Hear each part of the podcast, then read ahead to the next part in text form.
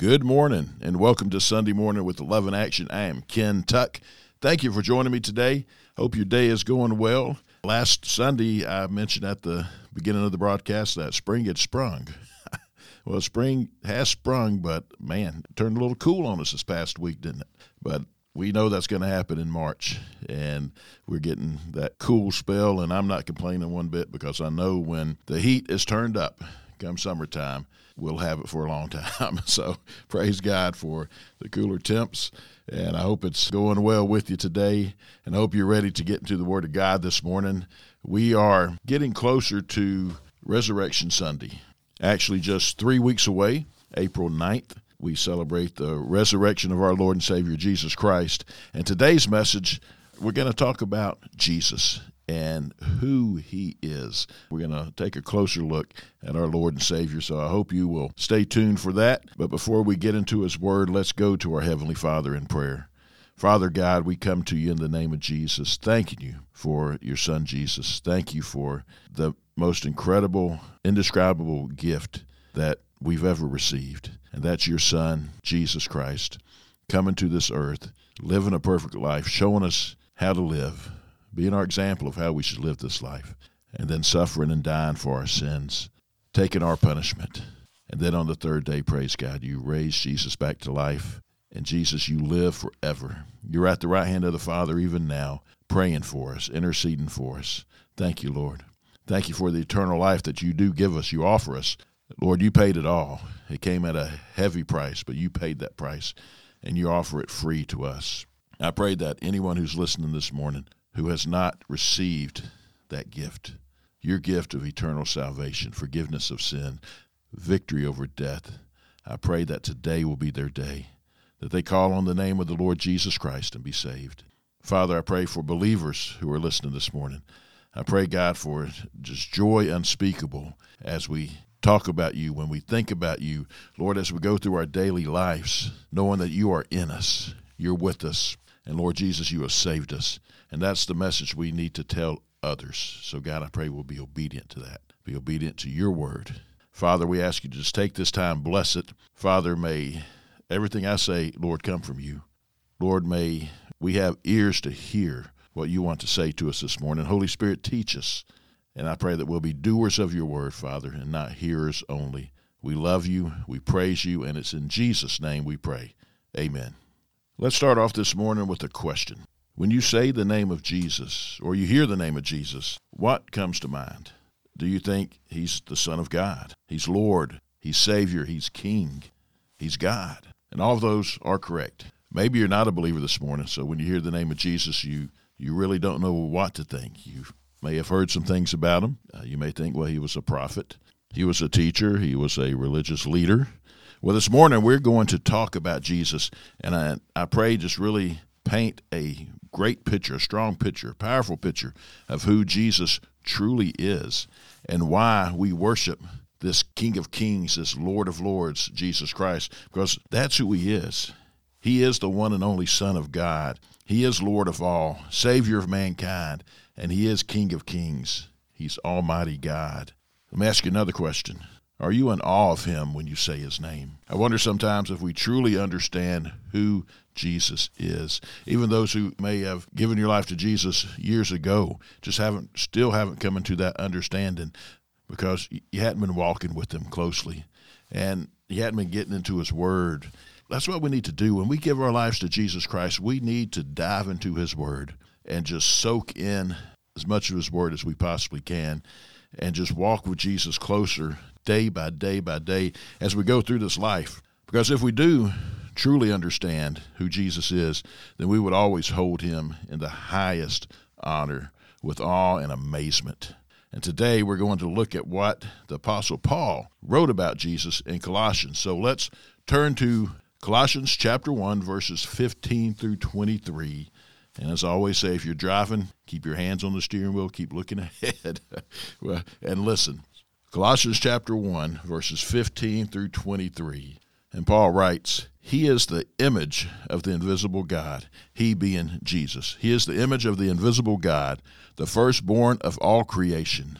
For by Him all things were created, in heaven and on earth, visible and invisible, whether thrones or dominions or rulers or authorities. All things were created through him and for him. And he is before all things, and in him all things hold together. And he is the head of the body, the church. He is the beginning, the firstborn from the dead, that in everything he might be preeminent. For in him all the fullness of God was pleased to dwell, and through him to reconcile to himself all things, whether on earth or in heaven, making peace by the blood of his cross.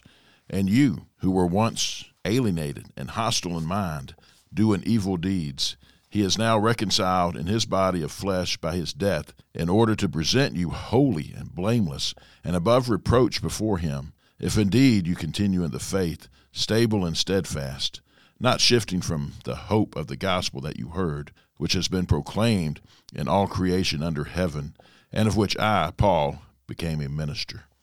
Let's talk a little bit about Paul's audience here, which you and I are part of that audience. But when he originally wrote this through the Holy Spirit, he was writing to Christians in a city called Colossae, which was in Asia Minor, which today is modern modern day Turkey. And it's believed that most of his audience were Gentiles who'd become believers, so he's writing to the church.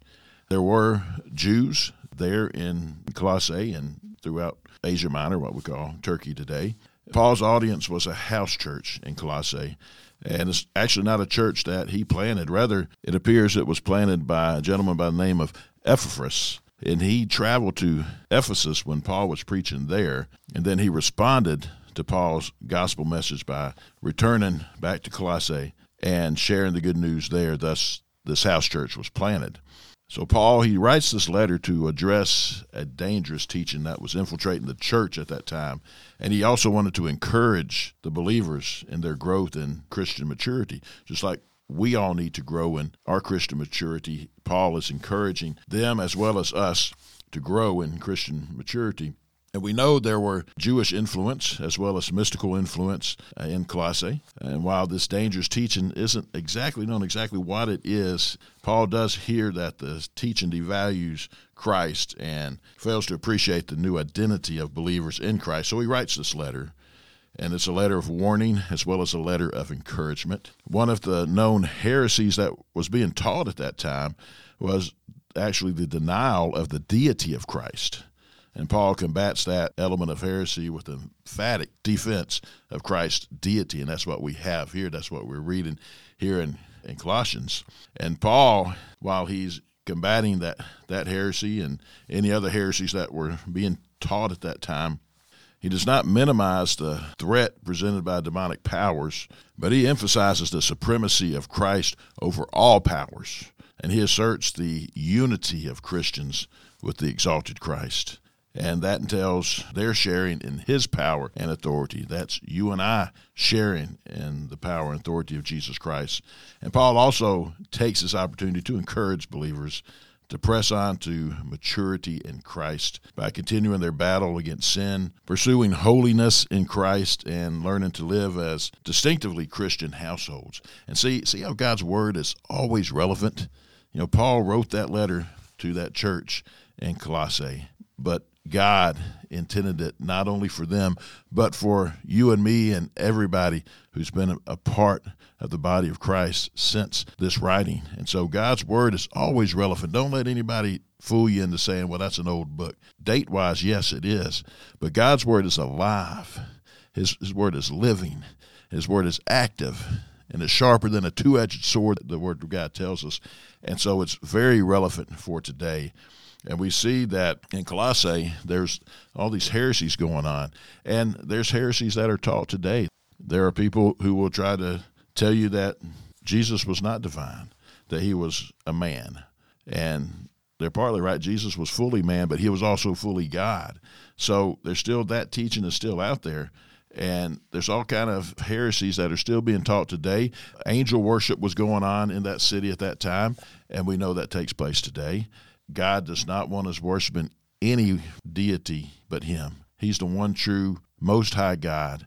He is the one we are to worship and give all of our worship to, not to anything or anyone else. We give it all to Him.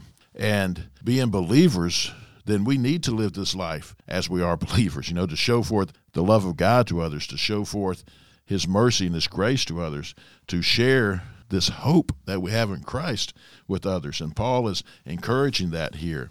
And Colossians, Paul presents the all supremacy, the all sufficiency, the uniqueness, and the fullness of the person and work of Jesus Christ as the God man Savior, the creator and the sustainer of the universe, and the total solution of man's needs both for time and eternity. See what I said at the beginning? Do we truly understand who Jesus is? And as we dig into Scripture, we see just how amazingly awesome Jesus is and who he truly is. And we see that the major theme here in Colossians is the deity and the sole sufficiency of Jesus Christ as mediator and head of all creation and of the church. And that's what we're looking at today. I pray that through this teaching, we will have a true, a stronger understanding of who Jesus is and not only that, that it'll strengthen our faith in him, but also will help guard us against false teaching as the Colossians were battling. And if you don't know Jesus, I pray this teaching will help you better understand who he is so you can look to him and make that decision to surrender your life to him. So let's look at how Paul describes who Jesus is. He starts out writing about Jesus in his relationship to God in verse 15, he is the image of the invisible God, the firstborn of all creation. That word image, it means likeness. Jesus is the very stamp of God the Father, as he was before the incarnation and is now. As Jesus says in John 14, verse 9, whoever has seen me has seen the Father. Jesus is the perfect image, the exact likeness of God, and is in the very form God, and has been so from all eternity. Jesus is both the representation and the manifestation of God. We talked this past week in our theology class about the different attributes of God. And one of the things we talked about were ways that God manifested himself to people in the Bible, like we looked at Moses and the burning bush. God spoke to Moses through the burning bush. God led the children of Israel through the wilderness by a pillar of cloud during the daytime and fire at night. And then we know the greatest manifestation of God is Jesus Christ.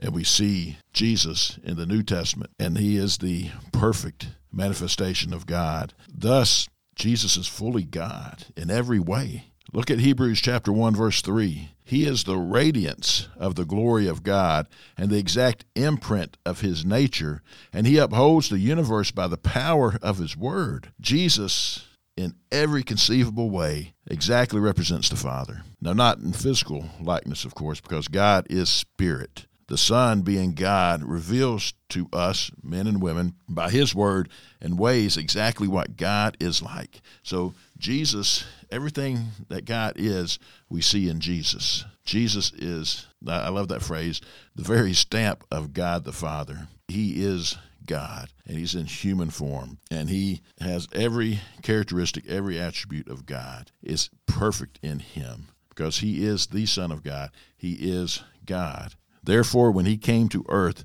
as a man, he showed us what God is like and who God truly is.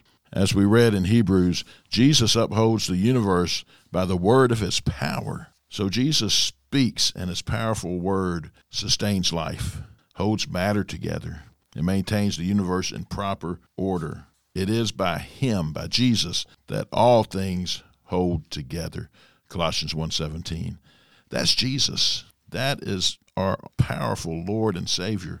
He holds all things together. So as I mentioned when we think about him, if we truly understand who Jesus is, we will just be in total awe of him and just want to magnify him and glorify him, knowing that he died for us, took our punishment for us, and wants to live in us, forgive us, give us eternal life so we can be with him forever. This Lord, this Savior who holds all things together, he wants us to be with him, and he did all that for us. How can we not want to live for him? How can we not want to magnify and glorify him and be in awe of who Jesus truly is? When we read back in Genesis, we see that God originally placed Adam on the earth to represent his interest, and we know that Adam failed. Therefore, God sent his only begotten Son into the world as his representative to take care of his interests and to reveal his heart of love to man. God created this world, he created everything in it, and he put Adam and Eve in the garden and told them to take care of things, and they didn't. They succumbed to sin, and sin ripped that relationship totally apart between man and God. And we see the effects of sin upon the earth. And just the fact that there is death uh, represents that there is sin. But then Jesus came. God sent Jesus to take away our sins so we can live with Him forever. So we see Jesus in His relationship to God. Now let's look at Jesus, His relationship to creation. In verses 15 through 17, 15b, the second part of 15, through verse 17, the firstborn of all creation, talking about Jesus. For by him all things were created in heaven and on earth, visible and invisible, whether thrones or dominions or rulers or authorities, all things were created through him and for him. And he is before all things, and in him all things hold together. That word, that expression, firstborn, it has at least three different meanings in Scripture. And let's look at that because it's important to understand what firstborn of creation means in the scripture we just read in Colossians. Because people who like to teach that Jesus wasn't divine, this takes that and throws it right out the window, okay? So let's look at the meaning of firstborn in Scripture. There's three different meanings, as I mentioned. In Luke chapter 2, verse 7, it's used in a literal sense, where Mary brought forth her firstborn son.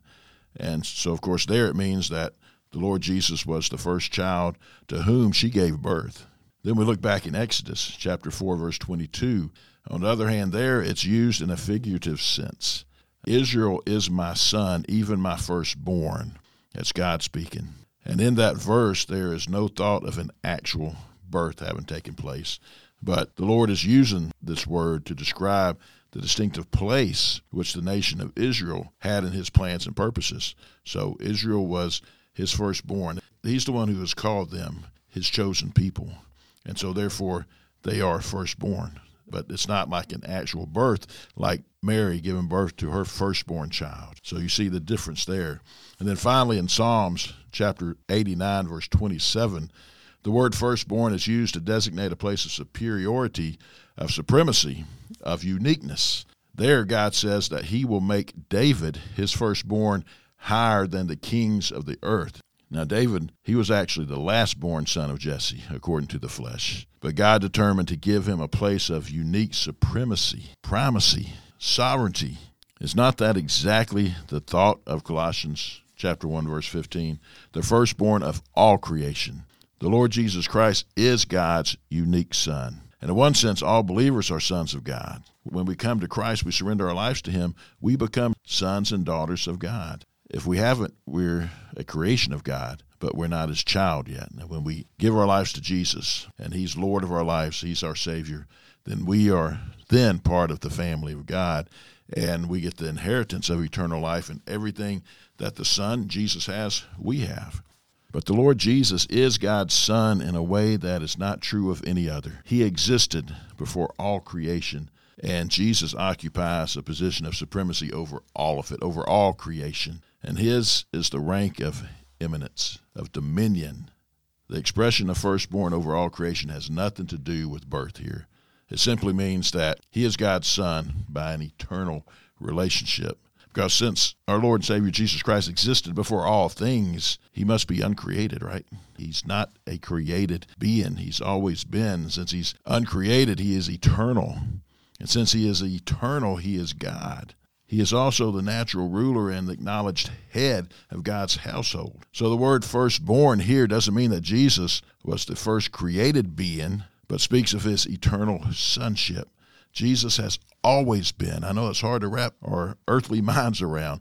Jesus has always been. With God, there's no beginning, there's no end. He's just always been, always has been. Because think about it if God was created, then whoever created him would be greater than God. But we know there is nothing, no one, no being greater than God. So God is eternal, which means he's always been. And that's our Lord and Savior Jesus Christ. He has always been. He was not created.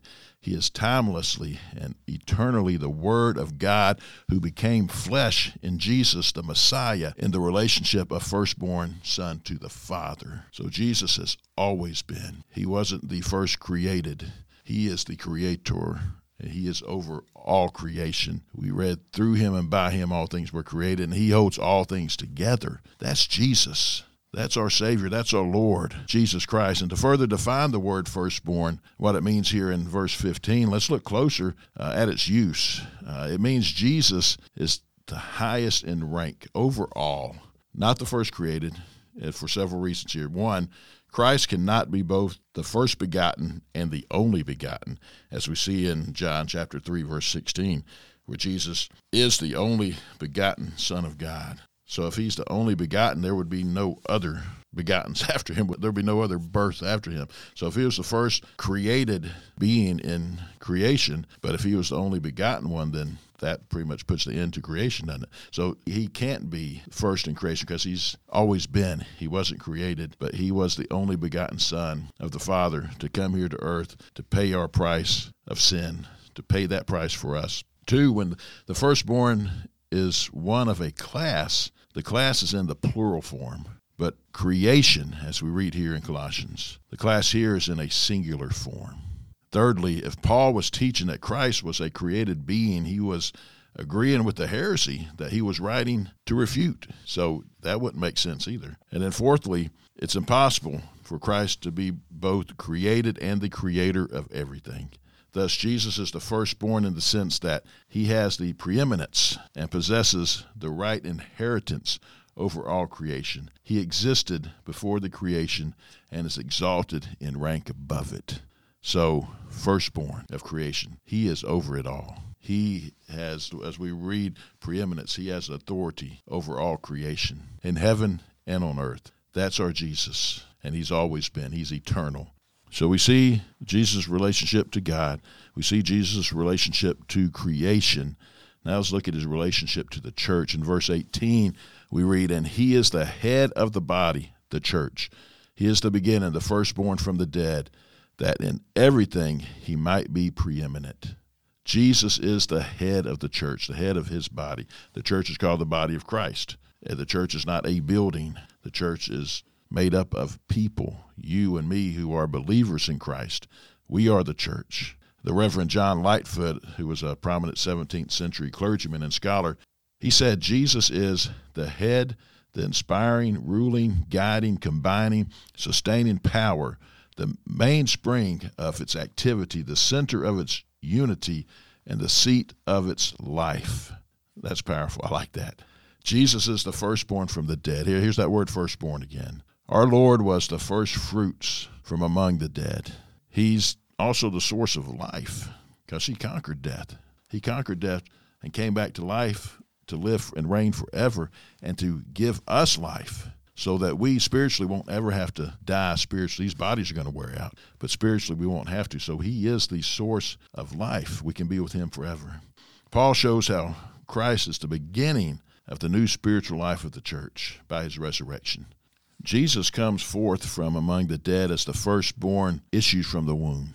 He's the first to come back from the dead and never die again. As believers in Jesus, as he arose from the dead and conquered death, we will be just like him and not experience spiritual death, but go to be with him forever. Now we know Jesus wasn't the first to be raised from the dead. We can read back in the Old Testament, 1 Kings chapter 17, about Elijah raising a child back to life. In 2 Kings chapter 4, we read about Elisha raising a child back to life.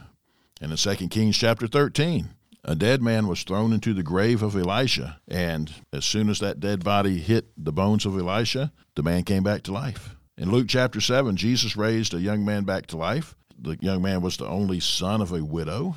In Luke chapter 8, Jesus raised the young daughter of Jairus, who was a synagogue ruler, back to life. And in John chapter 11, probably the most famous, most well known of all people being raised from the dead, other than Jesus, is when Jesus raised his friend Lazarus of Bethany back to life. However, they all eventually died again and didn't rise up out of their grave again. Jesus, on the other hand, he rose from the grave to never die again. He was the first to rise with a glorified body, and he rose as the head of a new creation. His resurrection is unique and is the pledge that all who trust in him will also rise again. It proclaims him as supreme in the spiritual creation. Jesus is supreme over all. Jesus conquered death. He conquered sin. He conquered Satan when he rose up from that grave. And he's the only one who's ever done that. Buddha didn't do that. Muhammad didn't do that. No other God or prophet, teacher ever did that. Jesus died on that cross. And on the third day, God raised him back to life. And there's so much proof about him being raised from the dead. And we know that he ascended to heaven and he's at the right hand of the Father and he's coming back. And how do I know he's coming back? Because he says so. Jesus fulfilled 330 prophecies from the Old Testament. That's 98% of prophecies about the Messiah. So there's only 2% left. You know what? He fulfilled 98%. He's going to fulfill that last 2%. And that's him coming back to judge. He came the first time to, to save, to serve. He's coming back second time to judge. So I want to ask you do you know this Jesus that I've been talking about this morning? This Jesus who is the very image of God, who is God in the flesh. This Jesus who created, everything was created by him and for him and through him, and he holds all things together. Do you know this Jesus who is the head of the church? This Jesus who is supreme, preeminence, has authority over all. Do you know him? He knows you and he loves you. He died for you. And he offers you an opportunity here in this life to ask him to forgive you. And I, I want to share that with you before we end today. If you say, hey, this Jesus, I, I really want him in my life, I realize I need him. There's something missing, and he's what's missing. Then giving your life to him is as easy as A, B, C. A, admit you're a sinner. Admit to God, God, I've sinned. I've sinned against you. And then B, believe Jesus is Lord and rose again. And C, commit your life to following Jesus' teachings. We see in 1 John chapter 1, verse 9, confess your sins to God. Go straight to God. Confess your sins to God. He's faithful and just to forgive you of all your sins and cleanse you of all of your unrighteousness. So there you're confessing, God, I'm a sinner. I need your forgiveness. Forgive me. Romans chapter 10, verse 9 tells us, confess that Jesus is Lord and believe in our hearts that God raised him from the dead and we shall be saved. So there, be, we're believing that Jesus is Lord and rose again, and we're confessing that to him. Lord, I believe that you rose from that grave on the third day, and I, I confess you as my Lord and Savior. And then C, commit your life to following Jesus' teachings. Jesus, I want to commit my life to you. I give you my life. Help me to understand how you want me to live this life now. And I know you will. So just pray to him. Ask him to forgive you. Believe that he died and rose again. Confess him as Lord and ask him to help you day by day to live this life for you, and he will. I want to encourage you also to tell somebody. Tell somebody that you've decided to follow Jesus. Tell, tell another believer. Uh, if you want to, you can contact me here at Love in Action. You can email at ken.tuck at loveinactionministries.com ken.tuck at loveinactionministries.com or you can call our office here is 334 494 4995 that's 334 494 4995. I would love to talk with you, love to give you some next steps. It's an awesome next step. All the steps after we decide to follow Jesus are awesome because he's, he's with us and we get to live for this Jesus who I've talked about today. We get to live with him, we get to live for him, and we get to be with him forever. So I just want to encourage you in that today. And if you are a believer, tell people about Jesus. They need to know so they can have an opportunity to give their lives to Jesus. Well, I hope this teaching has been of help to you. I hope it's brought a even greater understanding of who Jesus is. And if you do have any questions, anybody out there, please feel free to contact me, and I would love to love to hear from you. Well, we are out of time, and I just can't thank you enough for joining me today on Sunday morning with Love in Action. And I hope you'll come back next week at 10:30, and we will open up the Word of God once again. I hope you have a great week, and just know that Jesus, He loves you so much. And I pray that the Lord will bless you and keep you. May the Lord cause his face to shine upon you and be gracious unto you. May he lift up his countenance upon you and give you peace.